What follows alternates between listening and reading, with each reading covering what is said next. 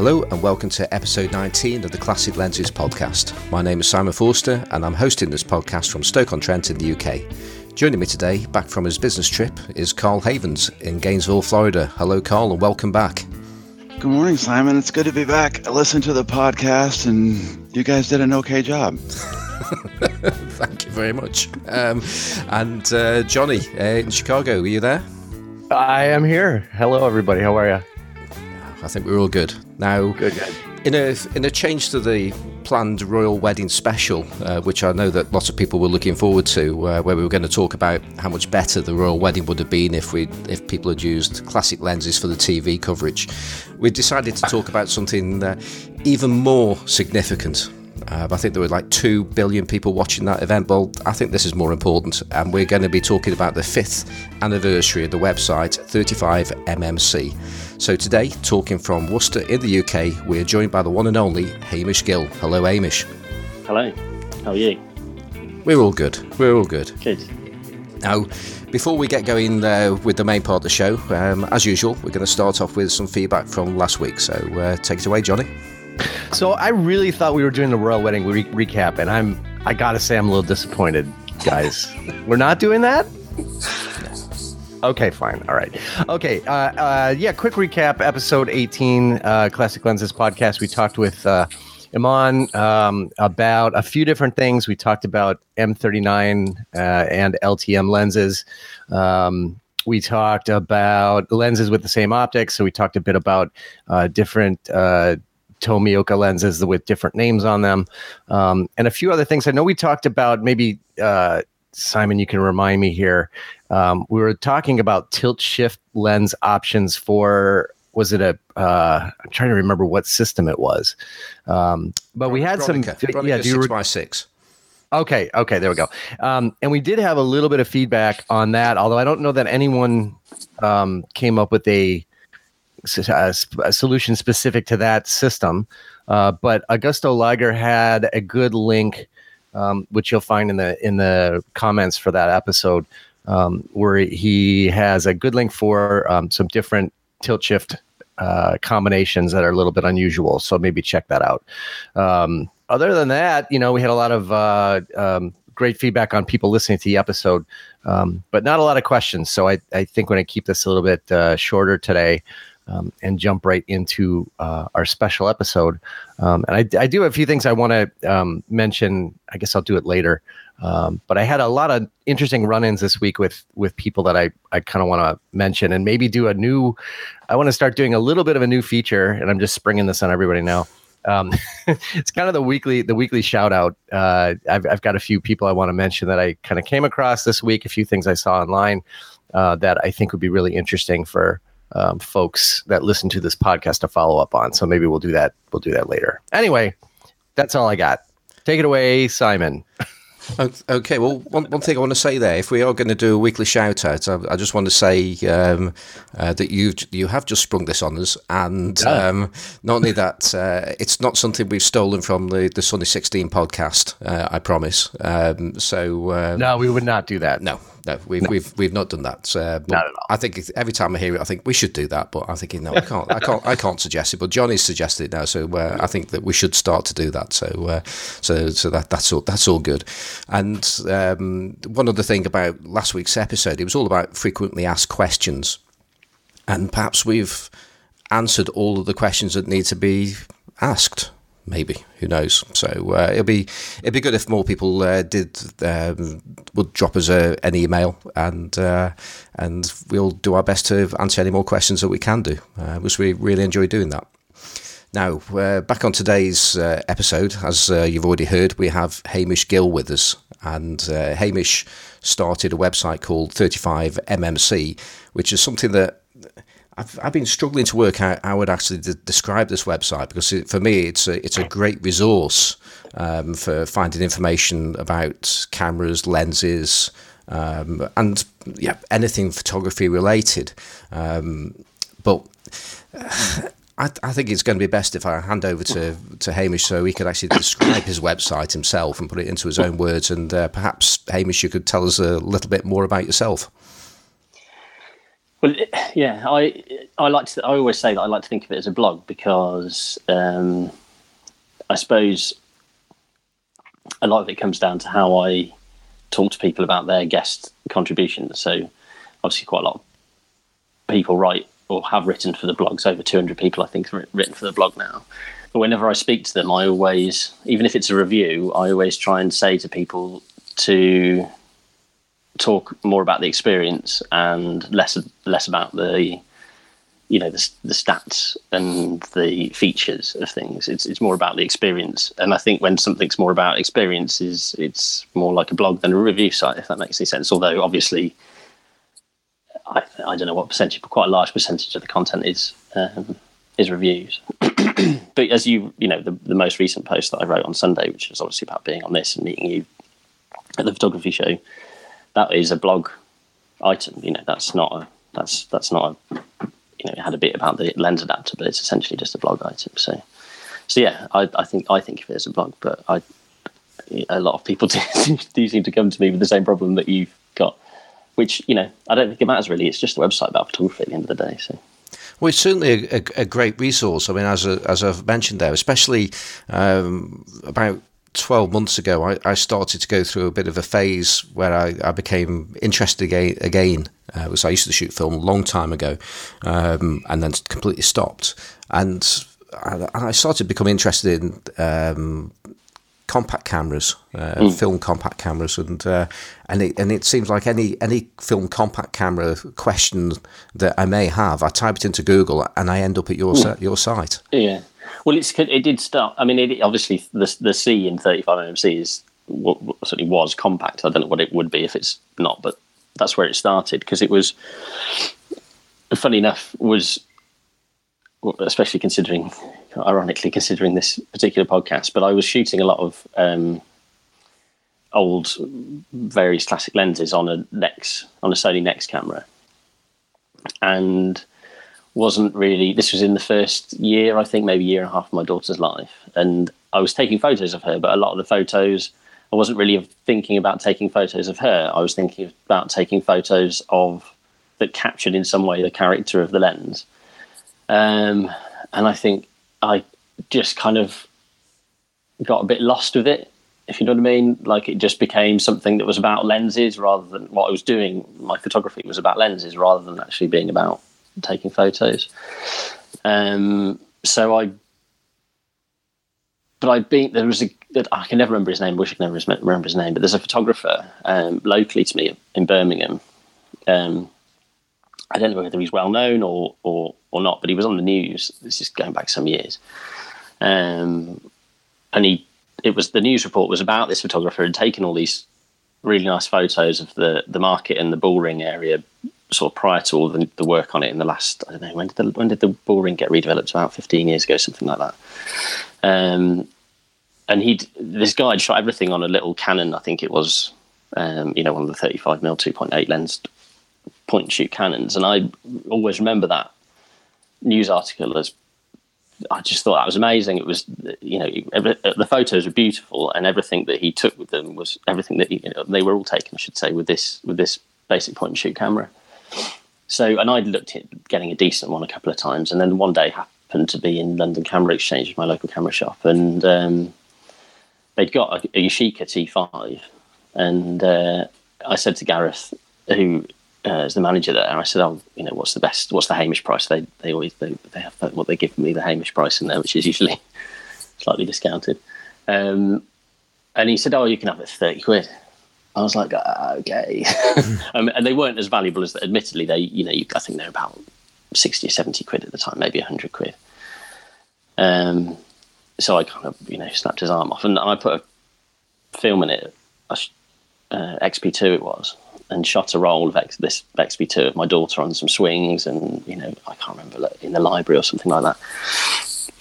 And they were exactly what I wanted. They would, there was no they were just they were photos of my daughter. They weren't photos of the character of the lens or me overthinking something. They were they were just photos because all I was doing was pressing the button and taking a photo, and it kind of almost just completely reset my photography.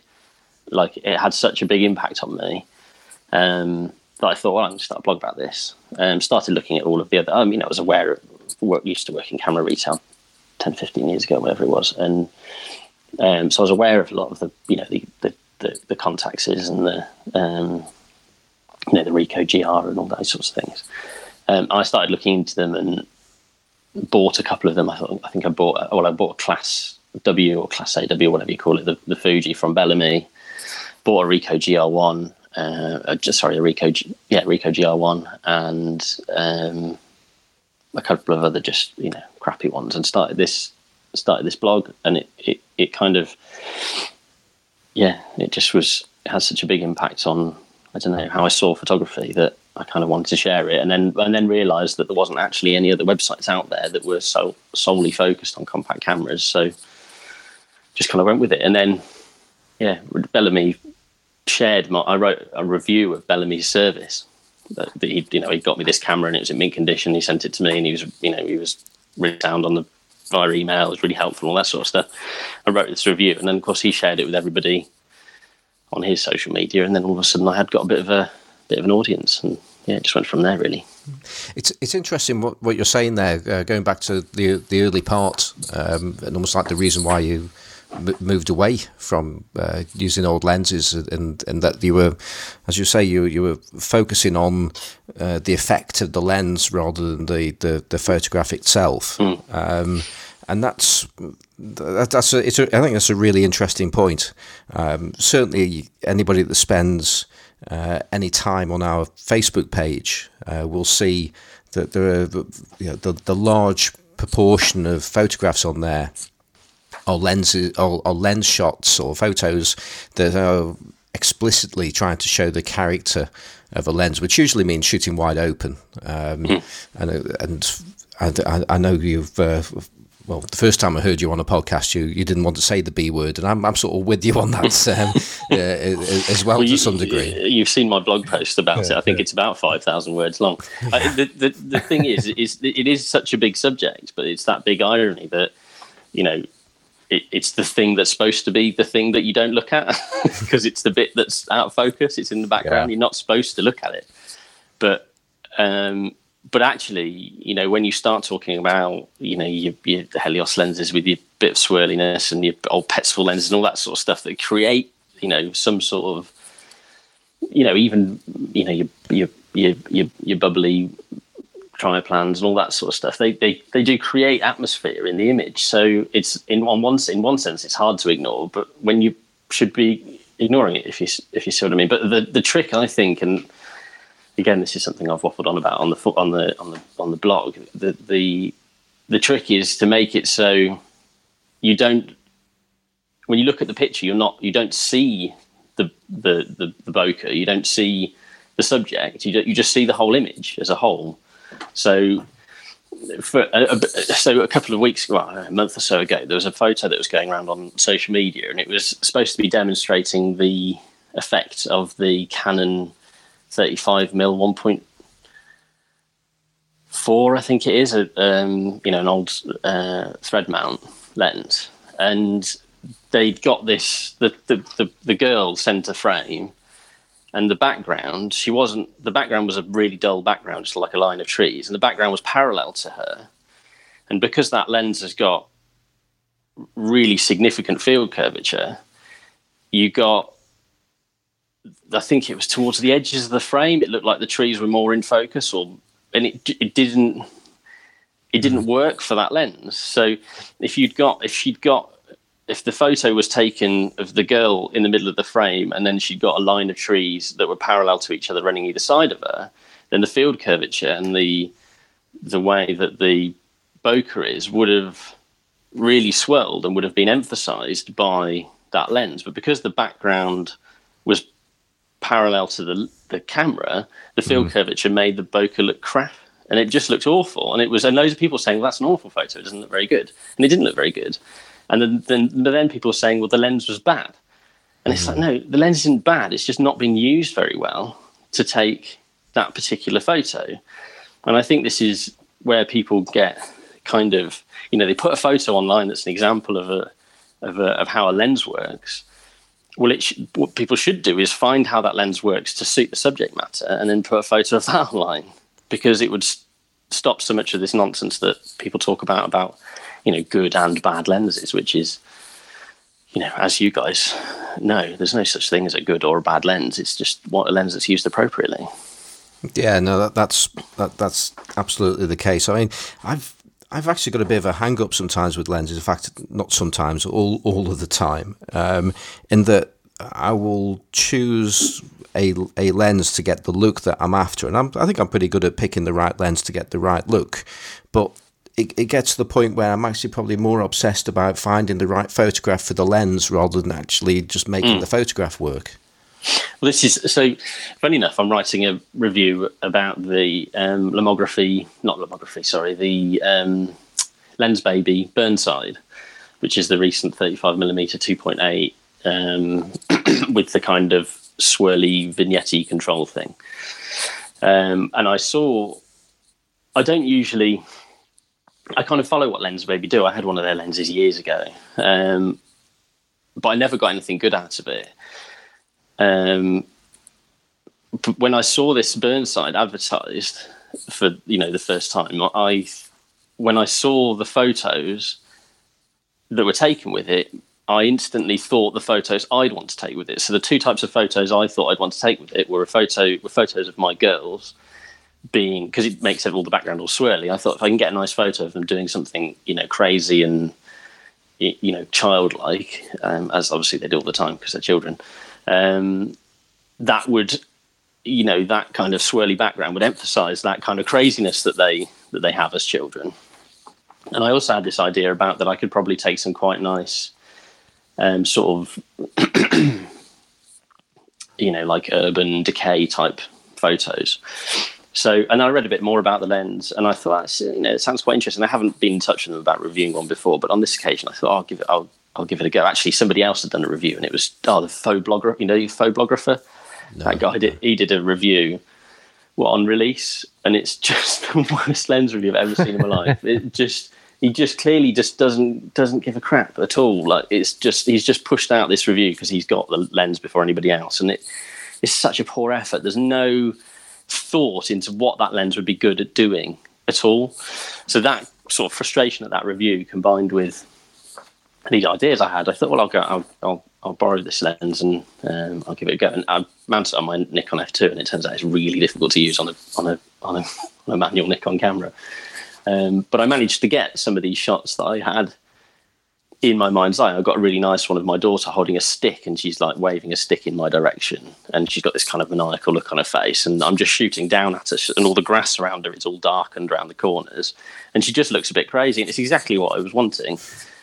Um, it, and it works really well because that's the photo that I had in my head when I went out to take Yeah. that photo, if you know what I mean. Like I had preconceived that image, whereas the the, the Lensbaby that I had way back, you know, I didn't have the pre visualization skills that I have got now. If you see what I mean. So it's I think this is the problem. I think when a lot of people use these lenses, they perhaps don't have the the the the wherewithal, I guess, and the understanding of how to use that lens. And that's fine. I think obviously not every you can't you've got to learn lenses. Every lens that you buy, you have to learn, especially the t- sorts of lenses that you guys talk about. But I think through the learning process, you know, I think well, if I was going to put some of my photos that I've taken as just trying to understand a lens online, I definitely caveat them by saying, you know, this is me trying to understand this lens. This isn't me presenting my work.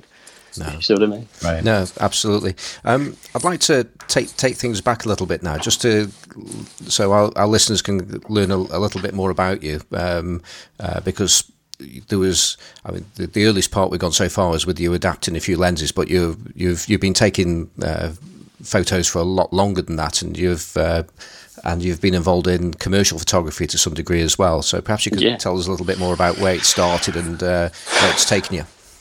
Um, well, I started photography when I was nine. Um, my grandmother bought me um, a point and shoot camera, which I used for years. I think this is probably some of the reason why, when I got that Yashica, I kind of took to it so much because it was just like going back to what I'd done for so many years before. I think up until us nine until I guess I was about 16, 17, maybe something like that. I shot this. I've still got it. This Nikon RF10, which is it's why it's called RF. I have no idea. It's just a it is a very basic point and shoot with quite a crap lens. But um, yeah, so I used that, and then I had a APS thingamajigger, um, Vectis, Minolta Vectis, something or other for a while, and then I had a Nikon F60, and then an 801, um, and then I had a there was a couple of digital point and shoots in there. I don't really know when, but then I got a job in camera retail when I was 20. I don't know, can't remember, 22, something like that, 21. Um, worked in camera retail for, for about five years. Uh, with it gradually, I sort of, as I was becoming a photographer for my job, I did less hours in the shop, if you see what I mean. Uh, and the shop, when it was, this was when the internet was taking off. So the shop, uh, unfortunately, went out of business. Um, so then I was kind of my hand was forced to go into what I was doing full time. Although I was pretty much doing it full time anyway. I think I was only covering in the shop on Saturdays by that time. Um, so I set, but I set up first. I set up as a photographer um, by myself, and I started doing weddings, which I still do once in a while. Um, I then went into business with a graphic designer and a web designer, and we set up my what, what's now mine and my business partner Greg's uh, creative agency, which is uh, a company called F8 um, where we mostly do we sort of do websites, graphics, um, branding, that sort of stuff, um, and obviously photography and video. I've always been the photography and video sort of arm of the business. So if ever any photography needs doing for a website, then you know it's largely speaking me that well we work with a lot. We work with a, I work with a few um, a few other photographers now. Um, but yeah, so for quite a long time, I was kind of the the, the, the photographer for the business. Um, and then, yeah, I mean, that brings us pretty much pretty much. I had kids and then started the blog. yeah. So, so what was it that uh, drew you to starting to use uh, old lenses on that uh, on that Nex of yours? Um, I just, I just think intrigue. Really, you know, I mean, going back to when I mean, I was a Nikon um, shooter for a long time. Um, and of course, with Nikon cameras, it's not as easy to to mount um, mount various lenses because of the well, you know. Anyway, I'm not going to explain it again. I've heard you talk about it before. Um, so when the Nex camera came out, I think it was just a case of well, I've got this opportunity now to just put pretty much any lens I want on it. Um, and then I st- just happened to stumble across a bunch of re- what what turned out to be really kind of well are now kind of the some of the cult lenses like the Trioplan 100 mm 2.8, um, and I had the Angénieux, however the however you pronounce it, the French brand Angénieux. I don't, I don't know anybody who can pronounce that properly. Not me either. Um, uh, I had the 28 mm 3.5 R2, I think it is, which was one of the first retrofocus lenses, or the first or the second, perhaps retrofocus lens, um, which yeah, it's it's just crap sort of lens. I wouldn't use it for anything really, but you know, people collect these things, don't they? Um, and then yeah, and then I don't know. I guess probably a string of the classics, really. You know, the the uh, the, the, the lenses that you could pick up cheap, and that's a lot of the attraction, I think, or it certainly was when a lot more of the lenses were cheap. Um, you know, obviously Helios, Helioses are still cheap, but unless, unless, unless they're in Chicago, where they're very very expensive, aren't they, Johnny? Oh yes, yeah, rare rare and valuable lens in Chicago for sure. I went through a stage. Of, I, it was a charity shop where I was kind of helped out, um, just in town. It was on my walk into town from work, and uh, they. I used to help them value the cameras, and every single time I went in there, and this is probably once every two weeks, they got about four more Zenits with Helios lenses on the front. I, mean, I could have, if I'd, I should have collected them. Really, I would. I would have probably had about four hundred of the bloody things. and one of them in there, at least one of them would have been good if I'd, if I'd tried them all. Maybe. um, so yeah, I guess it's just intrigue, isn't it? I mean, that's that's you know, it's it's I remember thinking it was as soon as when I got as soon as I got the Nex in my hand because I got a D3 I think at the time or a D800 Nikon, And I remember thinking, God, I just wish that Sony would make a full frame mirrorless camera. As soon as they did, I was, you know, I was, I was, I, well, I sold on my Nikon, Nikon gear and went went Sony, which in hindsight was probably a mistake. But Well, actually, that that's something I want to talk to you about because um, I've listened to uh, your your first appearance on the Sunny 16 podcast, and you you go off on a bit of a rant about Sony. Um, which seems to be something of a, a love hate relationship. And there were, Yeah. when I was listening to you, there were a few things you were saying, and I was thinking, "Oh, I wish I was there." and, um, yeah, just to just to give a, count, a counterpoint, really, to, to, to some degree. And uh, and I'm, I'm I'm just wondering now, have you have you come to terms with using the Sony? Because you got a seven A seven R two. Um, have Yeah. you have you come to terms with using that one now? Is it still love hate, or uh, or do you, do you accept it? as- no, no, it's um, it's hate hate now. no, it, uh, it it's my work camera. You know, uh, it, it's the problems I've got with it at the moment are it's not that old, and it looks like I've put it in tumble dry about four times. It's so bashed and battered, and I really don't treat it that badly. Um, the the coating on the screen on the back is worn, so you it's unusable really. So I've got, I've found out actually I went on YouTube the other day and found that you can peel the top layer off. So I'm going to peel the top layer off and get a screen protector to put on in its place, something that's not going to um, wear out. And it's the it's the button. You know, it's the, I've had this rant about a million times. It's the buttons. It's got too many buttons on it, and the buttons are ill placed. They don't they and they don't have prop. They don't have dedicated functions, and you know. It, I, this, this, the, the the Ricoh GR digital I picked. You know, I've got a 2005 Ricoh GR digital here that I picked up a couple of weeks ago. I really like it because every button on it has a function, and you can, admittedly, you can program the adjust button on the back to to what you want. But essentially, apart from that, all of the buttons do a thing. Whereas the Sony, the buttons have just got C1, C2, C3, C4, etc. written on them, and I can't remember what I've programmed the damn buttons to do. So every single time I pick it, and because I've got a first generation one, I've got a Sony A7S and a second generation one, the Sony A7R2. The buttons are in different places.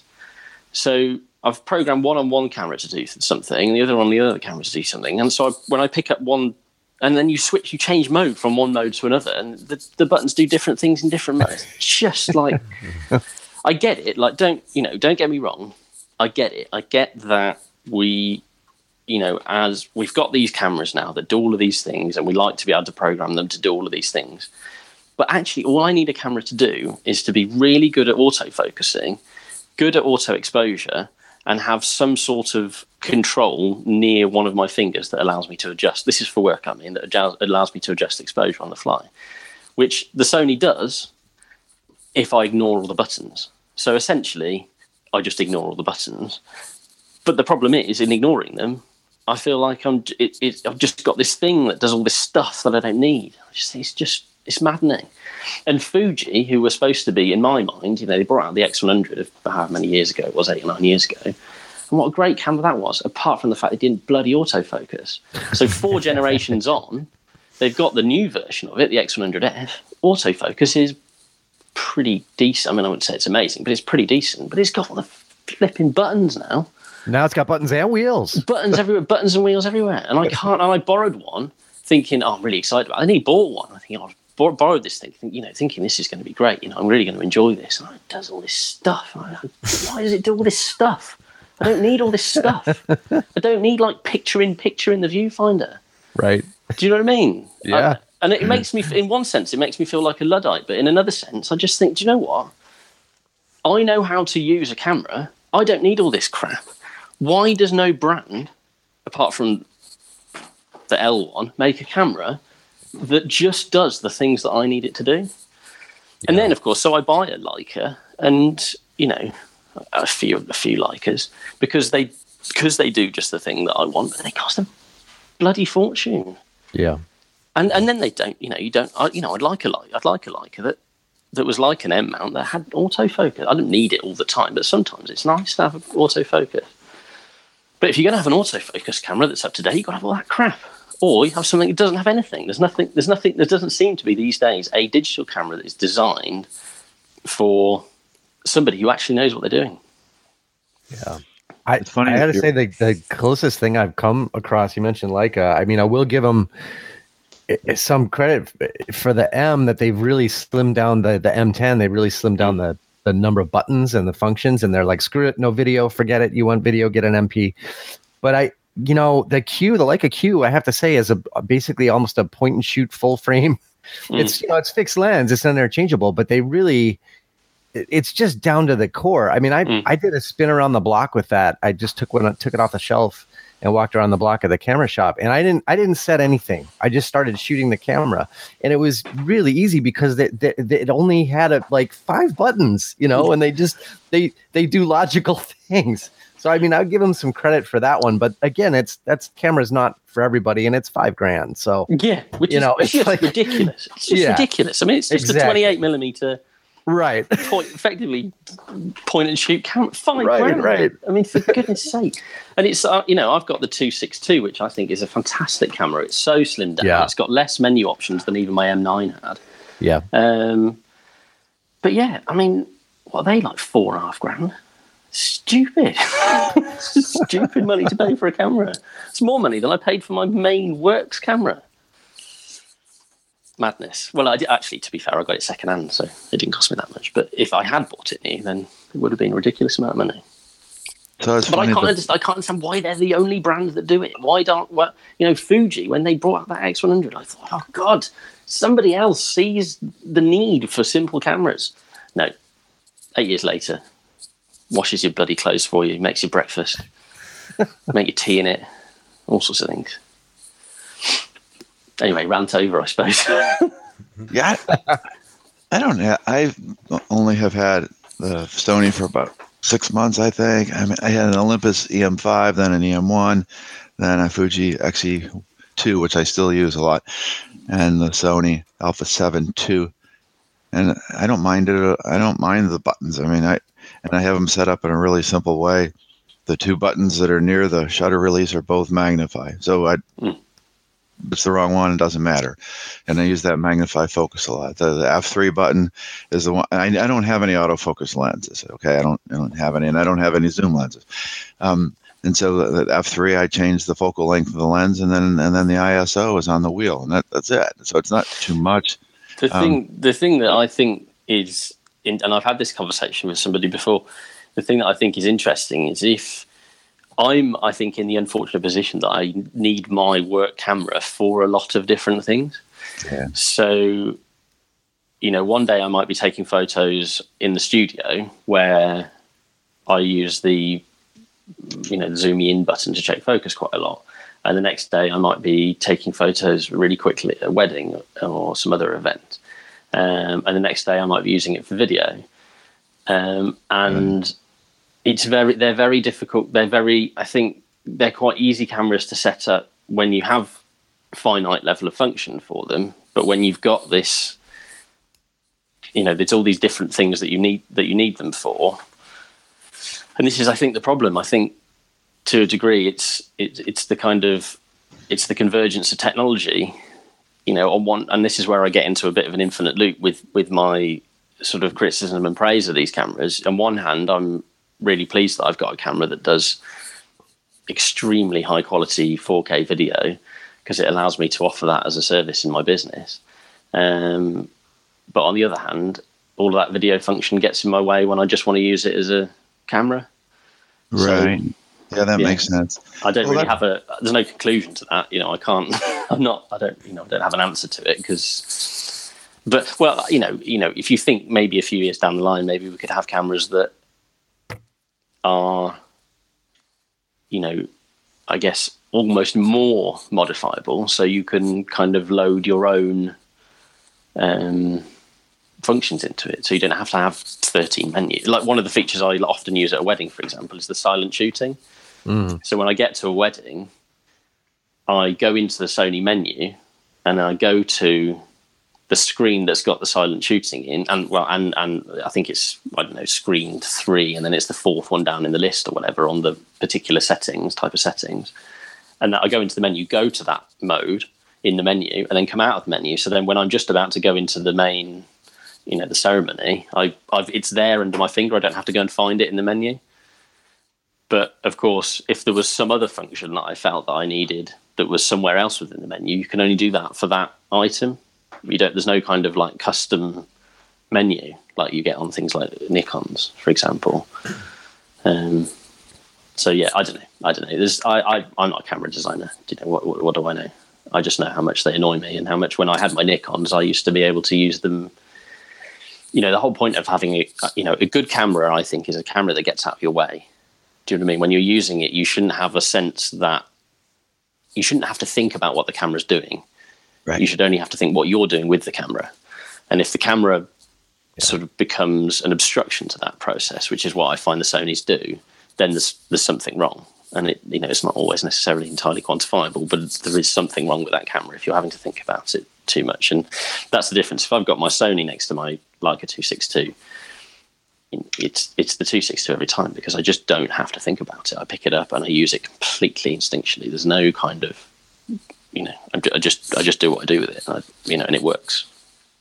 It's funny that they, I would say, of the cameras I have now, you never would have believed this before. The easiest camera to use for street shooting is this old Canon 4SB because I'm using it the way that, that Johnny has, has has talked to me about using it. And I, I know around here on a sunny day at f8, I'm going to shoot it at one five hundredth of a second. So I usually don't change that too much. Um, I, have got a 50 mil Serenar lens on it. Okay, so that's good. And um, and I know that if I'm a little off infinity, everything's going to be in focus. And if someone comes up close, I just pull the tab around to the side, and I take a picture of them and um, and and use it, you know, and, and use and just and the um, I don't, I don't, I don't, and then it works. It just works. Yeah. Yeah. This is it. This I if you get a chance, go and have. There's two two posts on my blog. There's one about the Petri Color 35, and there's one about the uh, Rollei 35 SE.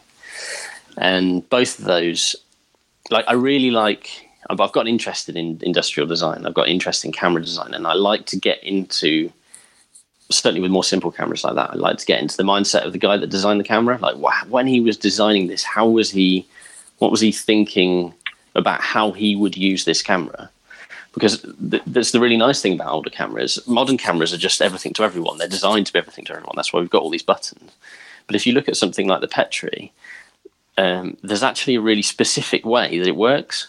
Uh, I talk about it in my review. I can't remember off the top of my head, but there's a really specific way that it makes sense that it works that way. And it doesn't have, I think it doesn't have a a lens, a scale on the lens or something. I can't remember. There's some read the read the post, and then if you read the the Rollei 35 review, again, it's the Rollei 30, it's the SE specifically the SE version. There's there's a way that that camera specifically works, and if you use it like that, then it works. If you try and fight it or use it in a different way, you're going to have problems with it. And and I think that I find that fascinating. I find that, and as you've just explained, is your uh, the way you use your Canon that's a perfect example of that. You've found that way that it's it just works perfectly. It just it's it's ideal for that particular type of thing, and you can use it. You know, you could pick up a Sony, you know, A7, whatever it is, and stick a stick that lens on, and you could do the same thing. But would it be as satisfying? It probably wouldn't be because it, there's something nice about a satisfaction in the simplicity and I think that's well, it is. Again, this is something I've written about on the blog. There's, um, I find myself attracted to simple cameras because the satisfaction and the simplicity of them. Whereas you know, there's there isn't the satisfaction in in in or le- certainly for me, there's less satisfaction in wrangling these old kind of complicated, um, or these new kind of complicated digital cameras, I should say. Yep. Well, you know, I bought my son the most beautiful simple camera. I wish it had a good sensor in it, and that's that's a, a Fuji X30. Um, mm. He turns it on, it hits on auto, he turns the wheel, the, the thing comes on, and um, there's a dial around the base of the lens, and and he can zoom up to to 120 millimeters with the thing, and he can shoot great shots with it. Mm. But the sensor's small, so if you blow them up, they don't look good. I, if they put a big sensor in that camera, it would be like a perfect walking mm. around camera. And you know what? That's a that that's a great kind of example, I think, of what you kind of said a minute ago, Hamish, is they Fuji killed that line. And they're amazing. Those were amazing cameras, but they killed the line because nobody can sell small format cameras like that anymore and make any money on them. I mean, Nikon killed off the one they had in development. They never even released it. Um, you can, nobody can make money selling cameras like that unless it's a mm. super niche camera, which is what basically Leica does, and they let Panasonic sell the less niche version of the same camera with a different badge on it with a Leica lens, right? And but but Leica will put their own software in the same camera and release it that way. But nobody can make any money selling a camera that doesn't dump in a bunch of features at this point because there's not a, a big enough market right so you either you, you just eh, unless you're gonna unless you're gonna make it super niche like like a and charge a fortune for it it's really hard for for these companies to sell those kind of small format cameras and make any money on them. This is to me, it's it's it's sort of indicative of something that's fundamentally wrong with not just cameras, yeah, society as a whole. Because we're just everybody is so obsessed with bigger, better, yeah. more, faster, stronger, etc. Um, without actually looking at what's practical or right for the job. And yeah. going back to this Ricoh that I've been shooting recently, it's got a tiny little sensor in it but that's what makes it really good because it's got practically infinite depth of field even at f2.4. So I don't even need to think about focusing it. I can just go and take, and I have been using it just to take. I stick it in my pocket and I just take random little sort of street shots with it, and it's great for that because it, the, the, the the the tiny sensor gives the massive. It's got you know five five point two mil lens or something. So it's absurd depth of field. So, but we're not. That's not there's no option there anymore. We don't have that option to have massive broad depth of field by the merit of small sensors. There's no brand out there going, oh, our cameras have small sensors, so they have big, big depth of field, which allows you to shoot them in this way. Yeah. Do, do, you know what I mean? Nobody yeah. talks like that because everybody talks like bigger, better, faster, stronger.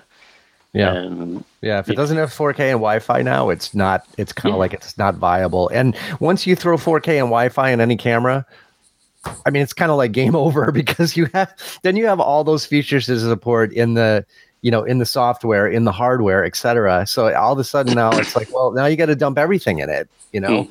So it's it, yeah, it's it's really it, it, it's it's really kind of we're in this weird place with cameras being produced today in terms of the technology and and how they function and there is there, there is no perfect solution you know um, and i have to say that's kind of why i feel like i've you know, I, I did an awful lot of um, lens adapting and experimenting, and I still do. I mean, that's that's kind of the main thing I do when I shoot digital. But I shoot very little digital these days because the cameras, even when I shoot them in their most basic kind of setup configuration, you know, in a, a Fuji, um, they still just kind of they kind of get in the way, and it, it's so I just I just find I've increasingly just you know, I always have shot film, but uh, increasingly that's kind of all I want to do. and it's very much for that reason because everything else just kind of gets in the way too much. Um, and I don't know, f- film is fundamentally different also that, you know, it's a whole different kind of philosophical rant, but, um, there's just very little camera wise that does not get in the way. And I, I've always kind of, you know, I'm kind of glad Hamish that you said what you've said about Sony because I try to say it and and Simon won't have it. So, but he'll have it from you, maybe. well, you know, and each their own. You know, who am I to tell Simon that he's that he's that he's right or well he's wrong? But who am I to tell him that he's right or wrong? But, but you know, if you can get if you can make any camera work for you, yeah, for any for given. Sure. That's that's absolutely fine. If you don't yeah. feel, if any person, one person feels, you know, I had loads of people. The amount of crap that I've had. I mean, I search on Google for A7 Sony A7R2 review. the comment section below my post is longer than the actual bloody review, and it's everybody having a go at me, telling I'm wrong. I'm, right. I'm not wrong. It's just a goddamn opinion. Right. Just how could? Why am I not allowed to have an opinion? Why am I not allowed to express how this camera does and doesn't work for me?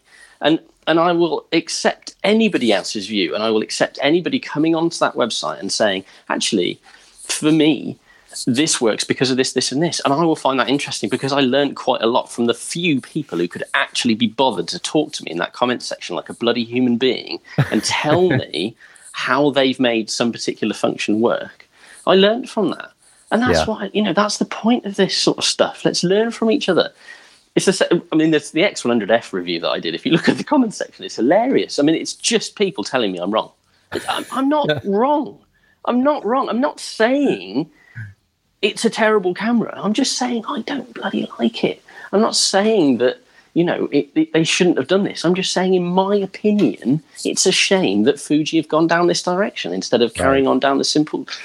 Like uh, you know, uh, people get so up in arms about what is opin- opinion and what you know how, how important their opinions are. Yeah, and, well, yeah. Choice validation is a big thing in our world now. Yes. I, I mean, it's like it's like your own personal identity becomes wrapped up in your choice to do do it this way or that way. That's it. And it's like, no, it's just it's just a device. I mean. Yeah. You know, it, it, so I, I, I, I don't know. I find that when I'm selling a camera at the shop where I work, I, I try to filter out my own bias because yeah. it's not me who's going to use the camera; it's the customer. Yeah. And I, I'd rather try to tell them, all right, here's these five cameras. I really don't want to tell you which one I like the most because that doesn't mean anything for you, you know? And, and you know, I used to have the same thing, and I, people used to come into the shop and they'd say, you know, what do you think's better?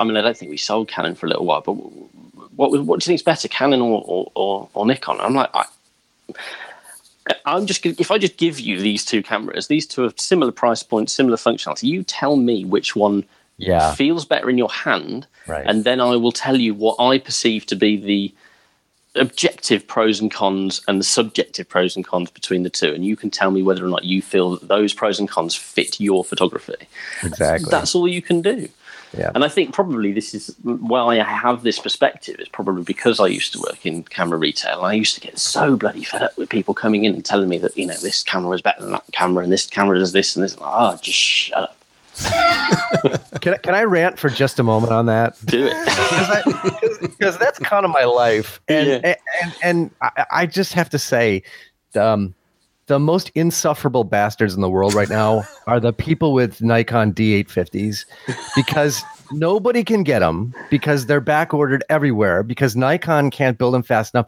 And as they're turning them out, they're realizing they have all sorts of software bugs in them. So now they can't release them because now they have to fix all the problems with them that the initial people who actually got them on pre-order have found. So now nobody's got the camera, and the people who get them are so pleased with themselves they have them. I had a guy come in the shop one day. Just walking around, going up to random customers, showing them his D850. And it's like, dude, are you serious? I mean, it, it was anyway. I, a beautiful camera, insufferable users. Stay away from me, please yeah, but it's it's because you know DP review. Yeah, you know, Barnaby Britton said it's the best camera since sliced bread. Therefore, right. you know, it. Oh, look at me! I've got one of these. Yeah, great. It, it's a great camera. Uh, you know, I, I would quite. You know, if I if I was still shooting Nikon, I probably would have an 850. Right. But yeah, get over it. Anyway, over yourselves. exactly. I shoot a Ricoh from 2005 and get loads of pleasure out of that. So you know, whatever. I, I, I, feel I need to just, just take things backwards a, a, a little bit, um, largely largely because um, um, jo- Johnny sort of half half accused me of being a Sony fanboy um, about defending no, defending. So it, was very close to that. It, it, was, it was definitely inferring it, and um, I just I just need to defend myself, and uh, I'm going to. Uh, thank Hamish for part of his explanation in a moment. But uh, um, I wish to repeat, I'm a full frame fanboy. That's that's that's that's all it is. If I'm using a, an old lens that was designed for 35 millimeter film, I just like to use a full frame sensor to make the shots look like they should have looked like when they. Well, actually, no, they'll never look exactly the same way, will they? But uh, you, are going to get some sort of the uh, the character uh, come come through in the way that you may have seen it with with an SLR or a rangefinder. Obviously, film is going to make a big difference to the, to all that. So so that's that's the and ultimately Sony is the only game in town. Um, if you're obsessive about using old lenses and you want to use uh, uh, RF lenses as well as um, SLR lenses, and you don't want to buy several uh, focal length reducers that that don't always work, whichever which whichever lens that you're using with, then really Sony's the only game in town. So that's that's the reason why I'm I'm quite quite big on Sony. But I I would love. And I've said this a few times. I'd love uh, Nikon to bring out a mirrorless. I'm really disappointed that they've now pushed it back to next year, um, which I'm guessing has got something to do with just well with what Sony have done with the A7 Mark III. Um, yeah, Sony's Sony's Sony's beating them up so badly. I mean, they're you know, it's they, they, every time they probably their designers are just pulling their hair out because every time they think they probably have something figured out on this mirrorless full frame wonder Nikon that they're going to release, they have to they have to rethink about three or four features. So Ex- ex- Exactly. So, Yeah. um, so that, that's that's that's one point. The other, the other thing is, um, I've, I'm, I want to thank Hamish for his um, extended explanation um, of why uh, Sony frustrates him, um, largely because you've you've said something there about you the, the way that you use a camera. You use it in lots of different ways, and I don't. You know, I I will put on uh, an old lens because I'm not an autofocus person. I put on an old lens. The buttons are set up in exactly the way that I want them to be. Um, I, I use very, hardly go into the menu at all uh, because I've just got the custom. I actually only use two. No, I've used two custom buttons and I think I've reassigned one button and, and that's it. And I don't, the, for me, the camera doesn't get in the way, but that's because I shoot in a very specific way and it just doesn't change. So therefore, everything's right for me and, and it's fine. Whereas for you, Hamish, you're, you're shooting video, you, you've got different uses, you're going into menus because you need to do other things. And I absolutely get that. I can, I, I, I completely get your frustration there. Now, I just want to move move on to something because you've you've t- touched upon this a, a couple of times, and um, you are a Leica user, and um, I've got a, a, a question for you there because you have digital Leicas, you've you've got uh, film Leicas. I'm not sure how many of each uh, that, that, that you have, but I'm I'm going to be intrigued to know um, why why you would pick up a digital camera and why you would pick up a film camera on on on any given day. whim. I don't know. I just, you know, I don't know. I don't have an answer for that. I really don't. I. it completely depends on how I, you know the mood I'm in. I've got the the. So I've got the the first generation monochrome, the two six two, um, uh, an M3 MA, um, M4P, and even between the MA and the M4P, I mean, there's nothing between them. They're basic. They're essentially the same camera. So I don't know. I can't. I can't really answer it. You just sometimes you fancy something, and sometimes you fancy something else. Why do you have Why do you have roast dinner on a Sundays and chips on a Friday? Yeah, yeah. I, see, I was I was wondering if it was a, a certain kind of type of photography you would use. The, re- the reason why I say that is because I'm I'm rapidly coming to. I mean, this is this is just me personally, um, but I've I I really like to use film, and uh, but I'm finding the the photographs I'm taking on film are photographs that I would normally take on digital or not even, and and it, it's. I don't know. I just I just look at the photographs and I think that's just a waste of film. Um, they, those those shots are just not good enough. Whereas you take whereas with with digital, um, yes, you can throw shots away. I'm not I'm not I'm not one of these people that uh, takes lots and lots of shots. Um, relatively speaking, when I go out with people taking photographs, I take f- substantially fewer photos than most of the people I'm, I'm, I'm out with. So I'm, I'm, I'm quite selective, and that still comes back to the days where I, I grew up with film and I couldn't afford to have films developed. So therefore, I was careful with what I, I shot. Um, but it's gone another way now. I'm I'm I'm almost scared to take photographs on film. I've got a. Um, I've talked about this a couple of weeks ago. I've, I've I have a Hasselblad. Uh, I bought it just before Christmas, um, and I've used it once. And it's a camera that you know. Back when I first started in photography in the eighties, I, I would lust after this. You know, it, it's it's like having your, your dreams come true and uh, meeting your heroes and stuff like that. But I'm I'm scared to use it now because I'm there thinking, well, is this does this shot really is it worthy of of the, of the camera? you, you know, Simon, your cock blad is what you've got. That's the problem. You're- I would so love to see your shots with that camera if you can ever get through a roll. Well, I've, I've got it. Well, that, well, that's actually that's the other thing. I have actually got through my first roll. And, Ah, good. yeah. Well, the, and the negatives are they're hanging up on a hanger behind me, Oh, good. and I developed them last week, and I can't find my my six x six negative carrier for to do my digitizing. Wow. So, so I, I can see them there. They're just just taunting me, um, and, I, and I can't do anything with them. Uh, But- hey, I, uh, yeah. I think you know it's it. If you're not shooting it, I mean, you, you've either got to come up with a reason. You've either got to find the reason to shoot it, or just get rid of it because Yeah. it's you know probably what six six hundred quid's worth of camera. I don't know what lens you got on it, but you know, Yeah, well, well, that's the thing. I've got I've got two wonderful lenses on there. I've got I've got the 80 mm planar and I've got a 50 mm distagon with it. Yeah, so but what I but what I've um I've, I've sort of come to a conclusion, or at least I think I have anyway, and and that's that I think I need to use it with people um, because any just about most most photographs I take. Yeah, I think to myself, I could do this better with digital. So why why why use film? This is you know in most cases, or I'd rather use a point and shoot. Um, but I think with people, there's something special about medium format, and there's something special about that square format, and and and, Yeah. and those lenses. And, and I just know that's the bit that's missing, and that's the bit that I'm. It's my weakest area in photography. I don't shoot people, and I'm looking at this camera and I'm thinking, now if ever there's a reason to start doing it, this this is it. Look up. There's a photographer called um, Julian Love. He's um, based in London, and he's recently done a project um, documenting. Uh, I think it's just called the Europeans, documenting European people in the UK, um, sort of post um, Brexit vote. Uh, all shot on Hasselblad with the 120 uh, mil lens, which and they are if that doesn't inspire you to go out and use it, then I don't know, it's the wrong year. Because those are they are. He's a he's a great photographer. There's some brilliant portraits. They're really really good. Yeah, yeah. No, that's, I, I need to do that. I need to get out. No, I've I- got. um, if it makes you feel any better, I've got. I I spent a lot of money on a Makina six seven. Um, just just about two two uh, two three months ago. Uh, I shot.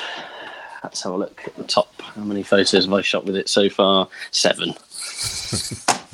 wow. So, you know, and and and that was that was my. I got rid. I had a Hasselblad years ago, and I got shot of it because I just wasn't shooting medium format. Um, but uh, you know, the, the the Makina was the one um, medium format camera. I thought, well, if I ever buy another medium format camera, it's just going to be that one because there isn't any of the any others that I'm that I'm that I'm that bothered about. I've got it now, and I and I haven't haven't really used it. So I'm going to give it another. I don't know, perhaps another six months, and if I give it another six months, what I'll do is I'll write a review about it that's really, really good, so its value goes up, and then I'll flog it. Why the value is already up on it, so that's yeah, yeah. man, oh man. I did. I I saw my Hasselblad um, X-Pan. Uh, I'm, you know, I'm not actually. Hamish, please actually don't. No, I got. Hold on. I got. I'm taking out the earphones. I can't even hear the word X-Pan. I want one so bad. I see. I had The, I was. I, I even. I I re and I you know I wanted an X-Pan really badly for so long, and I got Yeah. it uh, because I shoot. You know, I make. You know, I like m- making you know films as well. yeah. Albeit on a commercial basis. I like cinematic framing. Um, I thought, you know, this is going to work really well for me, and I just didn't use it. It's too, too, it's too, too big, too heavy, and Yeah. I just never really found. And actually, um, you know, uh, it was you that posted. It was you that I posted the the the, the Minolta Riva photos. Um, Yeah, that is my yeah, yeah, yeah. Yeah. Yeah, yeah. But it, for, but actually, I've got a Minolta Riva here. When I sold it, when I sold the X Pan, I thought, well, I've just got, I'll just use the Minolta Riva because Yeah. for all I want the X Pan for, I can do with that. And obviously, it's not even close to the same quality. But Right. I mean, your photos are testament to how good a camera that um, it has the it has the potential to be. I mean, they look, albeit they're really little on Instagram, but they look brilliant. Sure. Oh, thank you. You know, and that's a that's a funny story. Um, one, one of my shout outs was going to be my buddy Ukrainian sensation Yes. on Instagram, who who he, he was the guy who turned me onto it because that's you know he started the the poor man's xpan hashtag I think. um, so okay. he turned me onto it, and it turns out you turned him onto it. So by roundabout way, I those photos are directly attributable at some level to Hamish. Excellent. Oh, well, that makes me feel pretty good, actually. Yeah, yeah, it's pretty it's pretty cool how all that connects up to each other. those those really good photos that I wouldn't have been able to take. Um, I can still take some really small amount of credit for.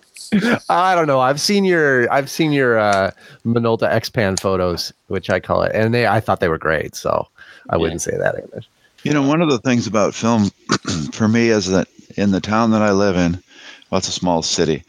I've probably photographed every interesting thing that there is with digital.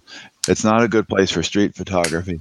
And when I put film in this film camera, I want to shoot a picture of something that's that's a cool thing.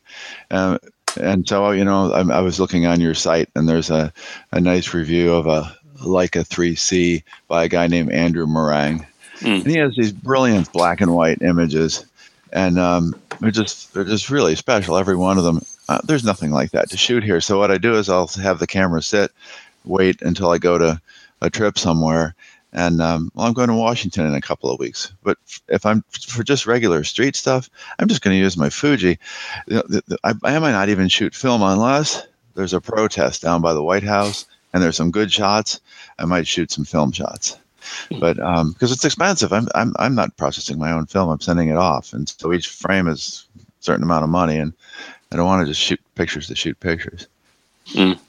Well, it's, it is expensive. I, I, the the biggest it's expensive in terms of financial uh, cost, but it's also expensive in terms of the amount of time because um, if you've got if you've got if you're certainly if you're scanning yourself and especially if you're developing them yourself, it's a lot of time that it can take. I, I kind of found my um, groove, so to speak, having my photos. I get my films processed, but then I scan them myself, and I scan them. I was quite lucky to pick up an Noritsu um, LS LS eleven hundred before I was partly responsible for popularising them, um, and the price going through the roof.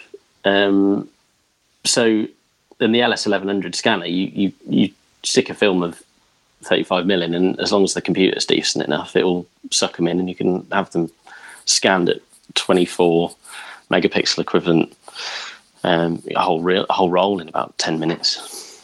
Probably less. Probably less than that. My issue was dust. I just I just could never get past having dust spots, no matter what I did. And then I just decided to hell with it, and I'm having it done now. Mm. Yeah, well, it's especially if you're using something like you know a flatbed scanner where you, there's a lot more handling going on, and you take, you know, although all those sleeves are obviously supposed to be anti-static, but I don't think they are. You know, you pull a negative out of that, and you can just practically see the dust yeah. zooming through the air towards your negatives. Right.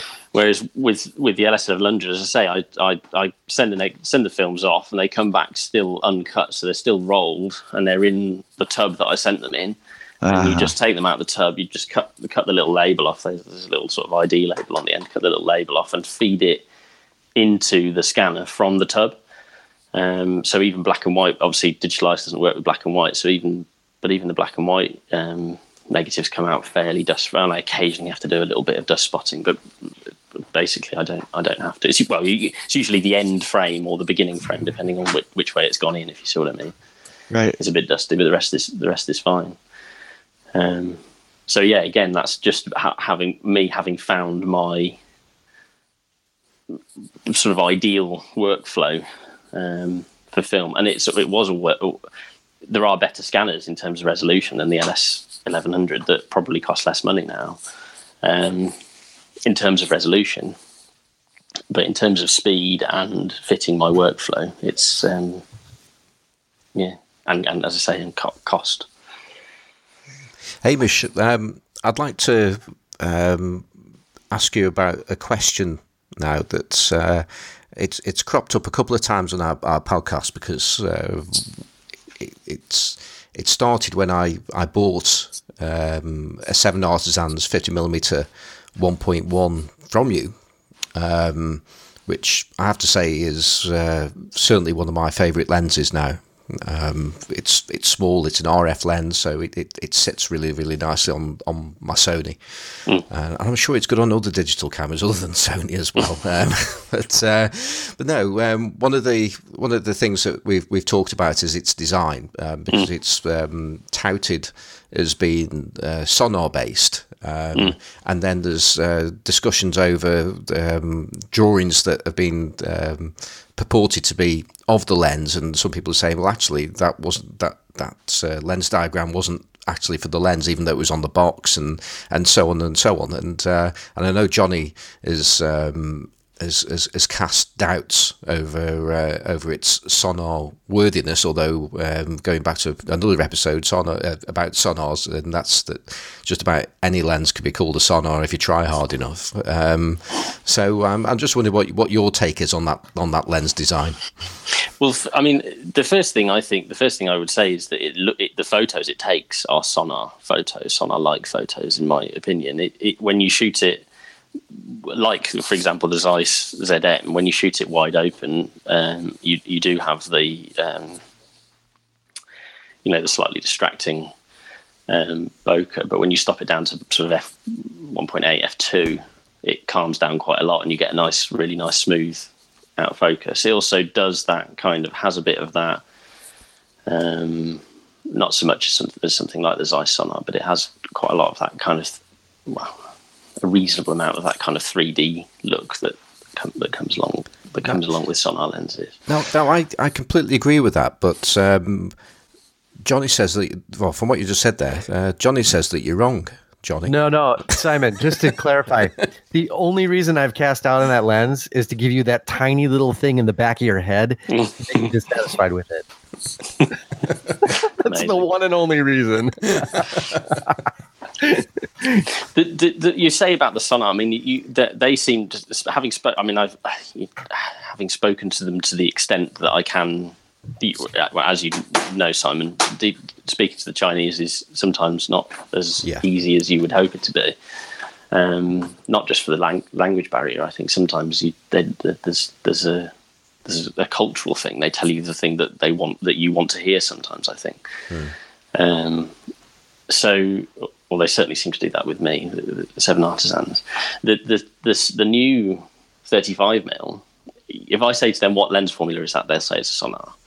But actually, um, as far as I can work out, at least looking at the diagrams and whether or not the diagrams are accurate, it's pretty much a biogon, or it would be if it was a, if it was a, um, uh, a, a, a Zeiss lens, it would be called a biogon. But then, of course, the biogon, if you look at the history of it, the biogon was the wide angle derivative of the Sonnar. Yeah. So when yeah. they're saying yes, it's a Sonnar or a Sonnar derived lens, they're not lying. They're just saying it's a Sonnar derived lens. So, and the the same with this, you know, with the this this this the um so the 50 mil 1.1, it, it it's it's not Sark. It's not made by Zeiss for a start, and Zeiss own that word, and that word is just a word that they attribute to certain lens formulas. They've attributed right, it to the, right.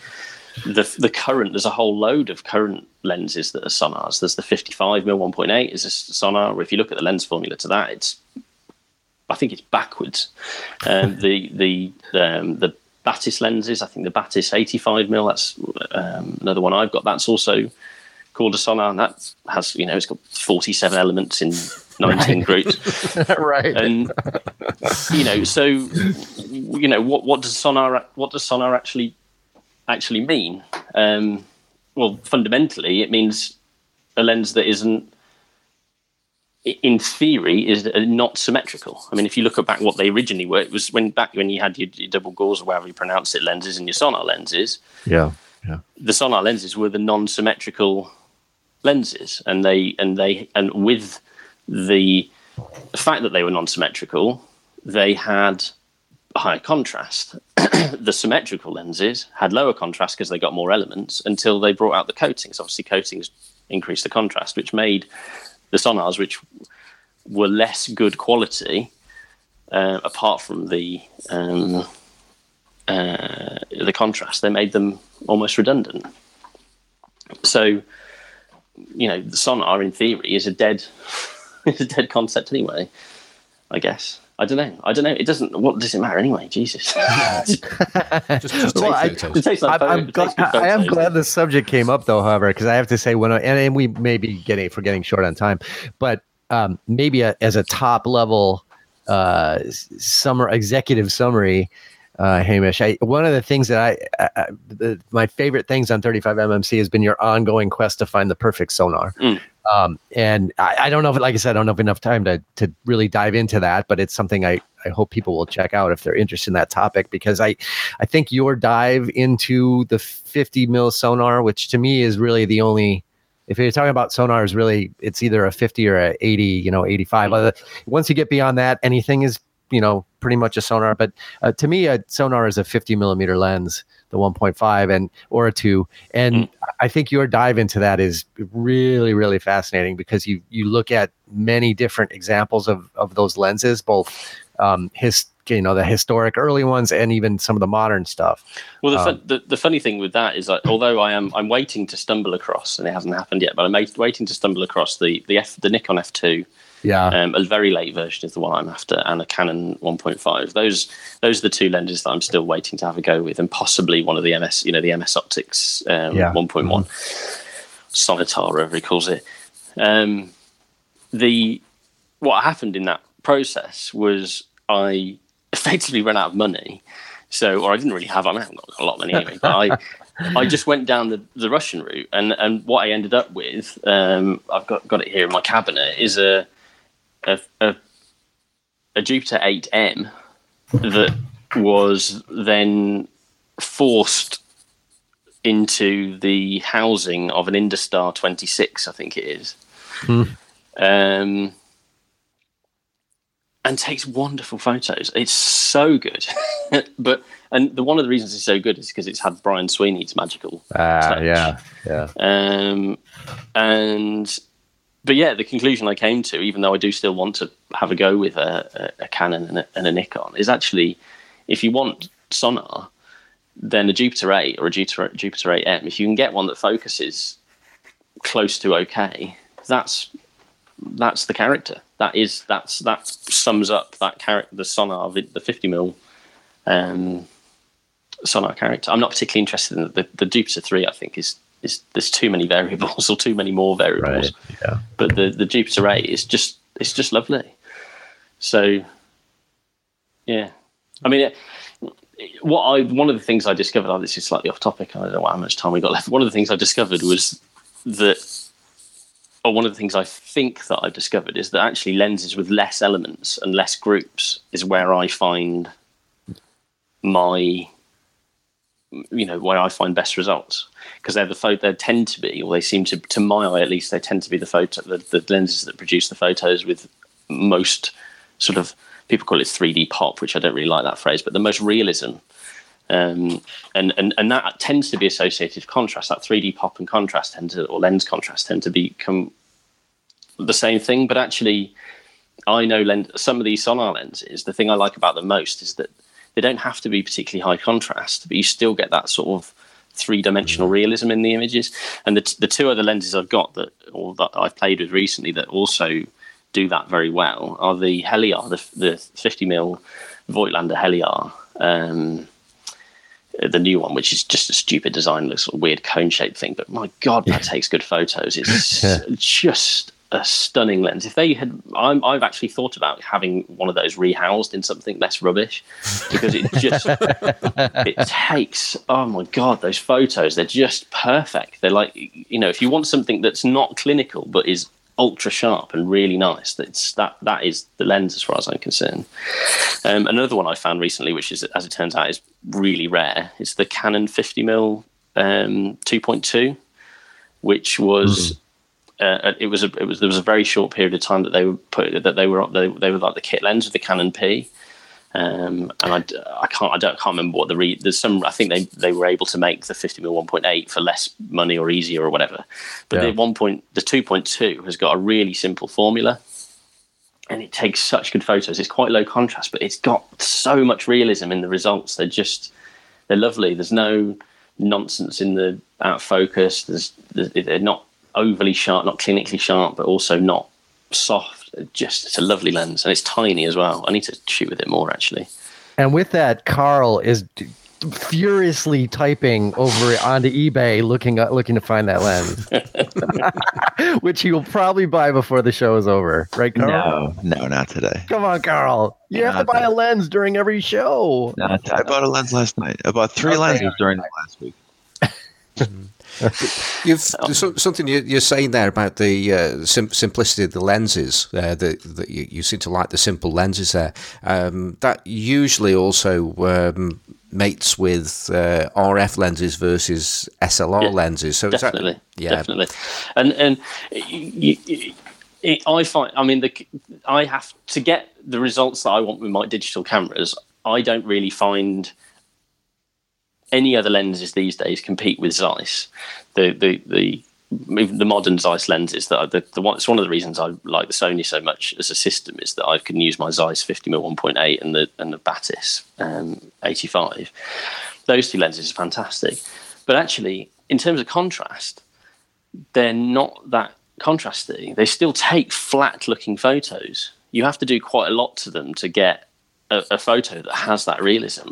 As soon as I stick my ZM, my 50mm um, 1.5 ZM on my 262, that is a, a su- such an amazing combination. That it's either th- that on the 262 or with port, the, the ZM 50mm 1.5 with Portra as well is just amazing. It, oh God, I just love the results from that lens because you don't have to do anything to get that kind of three dimensional. I'm doing a project for a motorcycle manufacturer at the moment. I can't show the photos, unfortunately, yet they're embargoed. But the bloody hell, I, I, I've had the the, guy, the the the guys round. We did a shoot and we went back to the office and I put them on. I've got a big 27 inch 4K screen in the in the office and had them up on the screen. And the guy said to me, and this sounds like I'm sort of blagging about the quality, about how good my photography is, and don't take it that way, but it's how nice they looked. He said to me, uh, he said, I didn't even know that photography could look like that. He said, and he was the guy out of the two of them that one of them, the the the, the two guys that own the company, he was the guy that the other guy had to convince that they needed good photography. And he said, I didn't even have the, the frame of reference. I didn't even know that that was what, how good we could have our imagery. And I said, "What do you mean?" He's like, "Just it just looks so real and so." And I was like, and I started waffling on about the ZM Sonnar. It, it, I said to him when we were on the shoot, I said to both of the guys when we're on the shoot, I'm shooting a, a, a you know a, a, a motorbike with a, complete, a completely impractical lens camera combination because I know how good the results are going to be. You know, if I can get this, if I can get this, you know, the the, the Sonnar suffers with the the the um, focus shift. And if I want to shoot, you know, it's pointless trying to shoot at f five point six with the subject about three meters away. You need to, you need to, you need to, ha- you have to know that you need to focus closer. Else the Mm-hmm. shit, it, back focuses or front focuses, whichever one it's doing. And so it's a right pain in the ass because I was having to, I was literally having to take a photo. I mean, I know I'm roughly having to pace out the distance and then kind of go, okay, roughly, I need to focus this about a meter back towards me or half meter back towards me to get um, an in focus photo. Um, oh, hang on, bear me two seconds. My mother and father in law just turned up at the door with my child. Am I right to just carry on this? Yeah, yeah, yeah, yeah. Yeah, yeah, go ahead. Go on. We're, we're, we're just listening. I'm just going to go downstairs. It's all right. My my wife will be back in a little while. They usually come round about this time to uh, to drop her back on a Monday. So yeah, sorry. Um, so yeah, you shoot, shot this completely impractical lens for this for this purpose, but the results, as I say, you know, the guy was actually blown away by them. And as I say, I'm not. This isn't talking about this from the perspective of the quality of my photography. It was the quality of the results because of the choice of equipment I used was exactly right for this this bright blue motorbike in this kind of grungy garage. Just oh, they're just lovely. Just it's such a and to say you just don't get that with with modern, you know, fifty seven element lenses. I think uh, I've got to say now that's a, a, a good place to end. Um, I was going to say end the podcast, but I know that Johnny wants to do, wants to do at least a shout out, so uh, we'll do that shortly. But uh, um, but yeah, I, it's been it's been fascinating having you on um, and listening listening to you, Hamish. It's um, yeah. It's, it's, Listening to me rant. yeah, yeah. Well, ra- rants are good. We haven't had many rants, and uh, we I think we need we need more. Um, so uh, I don't know. Perhaps we need the angry photographer on here as well, possibly Yeah, one day. oh, Oh, God, man. that guy. yeah. Um, so um, so yeah. So I'm just gonna I'm gonna move move things on swiftly, uh, just for uh, for for Johnny's uh, Johnny's shout out section because um, I haven't thought of anybody. I don't know if Carl has at this moment. So we'll we'll do a we'll do a trial run with with, with Johnny, and, and then next week we'll start to uh, introduce uh, introduce that uh, properly. So uh, Johnny, do you want to uh, give us those shout outs? Yeah, sure. And I was actually going to kind of do it. Um, when when we do the wrap up, like where can you find me? I could do other, but I'll do I could do it right now. Um, so uh, quick shout outs. Uh, we talked actually some I've already mentioned, but um, a Ukrainian senta- sensation on Instagram with the hashtag Poor Man's Xpan. Um, he he's the guy who got me turned on to the Minolta Xpan slash Freedom Vista slash Peas slash all the other uh, names it goes by, which is it turns out he he saw from Hamish. So big circle there. Um, an, another another guy I, uh, whose work I really like on Instagram, who's shooting the Xpan, is uh, Ken Kang Lee. Um, there's also uh, Tony Manrahan, who goes by panorama.drama on Instagram, who shoots the uh, Fujifilm TX1, which is, of course, the Xpan um, directly under Fuji's name. Um, and then my, my buddy Adrian Moens, who is in uh, New York, who I ran into him at the shop today, or I'm sorry, the other day here in Chicago. Um, he's a guy who's shooting a project right now where he's shooting one roll of film per day for a month. And he's doing some really great work. So uh, Adrian uh, will put his uh, information in the links, and then I want to do a shout out also to Mark Booth, who's a good friend of mine, who is a good friend of Adrian's also as well, who um, gifted me a Yashica T4 that I have still yet to use, but I swear I'm going to use it. And I was just kind of noting the similarities in size between the um, the T4 and my uh, Minolta uh, Freedom Vista. They're very similar in size, so now I'm thinking, well, I really got to shoot the damn thing. So um, I'm going to get on that, and I'm looking forward to using it. So anyway, there's my shout outs. We'll we'll include all of those folks and their um, their links in the uh, podcast notes when the podcast is released. So we'll, Can I uh, add Julian Love that I mentioned earlier onto that list, just because I think everybody should just go and look at his Yeah. his port.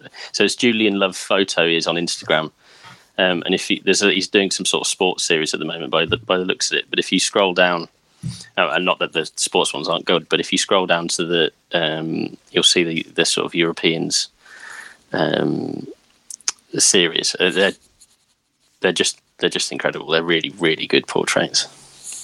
No, absolutely. And I've actually thought of somebody. I've already mentioned them twice, and uh, and that's the Sunday Sixteen podcast. Um, so uh, Rachel, Ade, and Graham. Um, I think that's a, a a great podcast for people to listen to as well. And uh, Hamish has been on there. Uh, we were talking earlier. I think five five occasions he's he's been on there. Three times as a guest, and uh, and I think that's right. yeah, and it's it's it's it's well worth um, getting uh, getting a hold of uh, Hamish's first uh, appearance, which is somewhere in the fifties, um, which is their only explicit lyrics episode where uh, Hamish really goes for it. Have you noticed how controlled I've been today? You've been very I- I- good. There was a couple of times where I went flipping.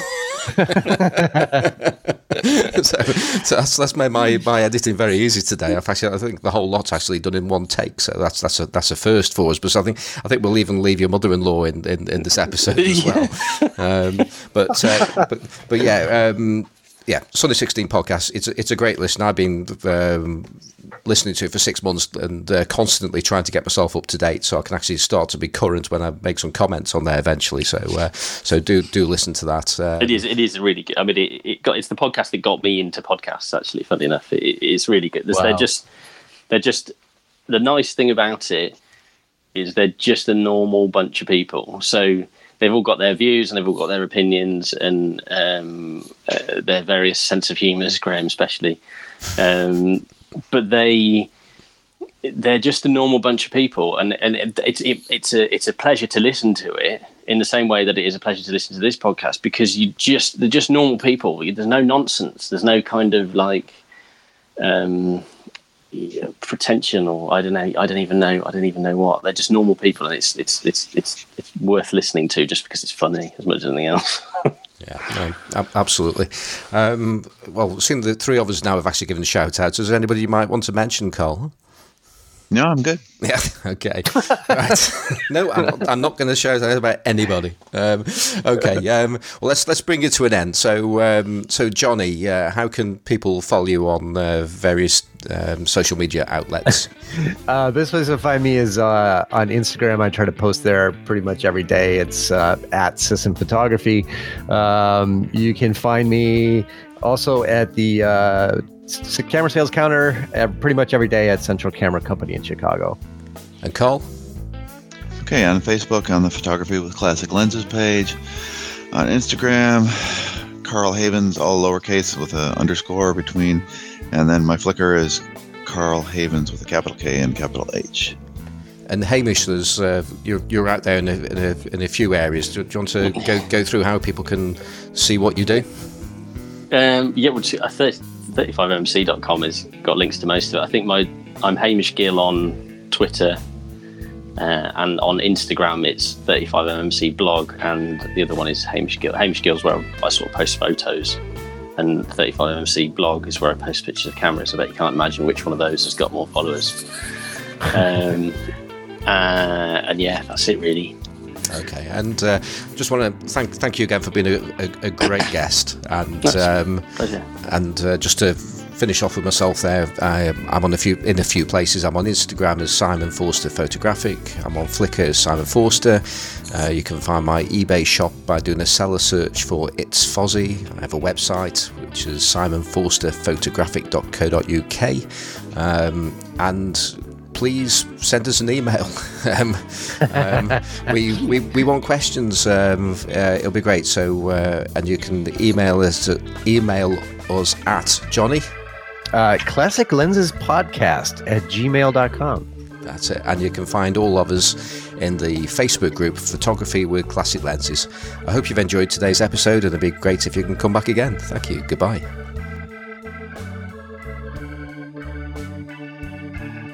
Made my best effort not to do any swear words because I got told off for swearing too much in the first one. Uh, Well, it, it would be great if you if you could manage not to swear. yeah, no, I would try. I, I have children. Oh, what so the f- Simon? Really? You're going to censor that? there you are.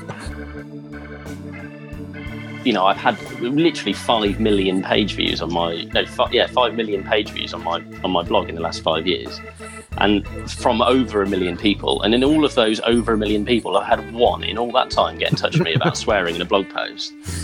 So I sent him a link to um, that uh, Stephen Fry um, bit of video about swearing, where he basically says people who people who worry about swearing are small-minded and stupid.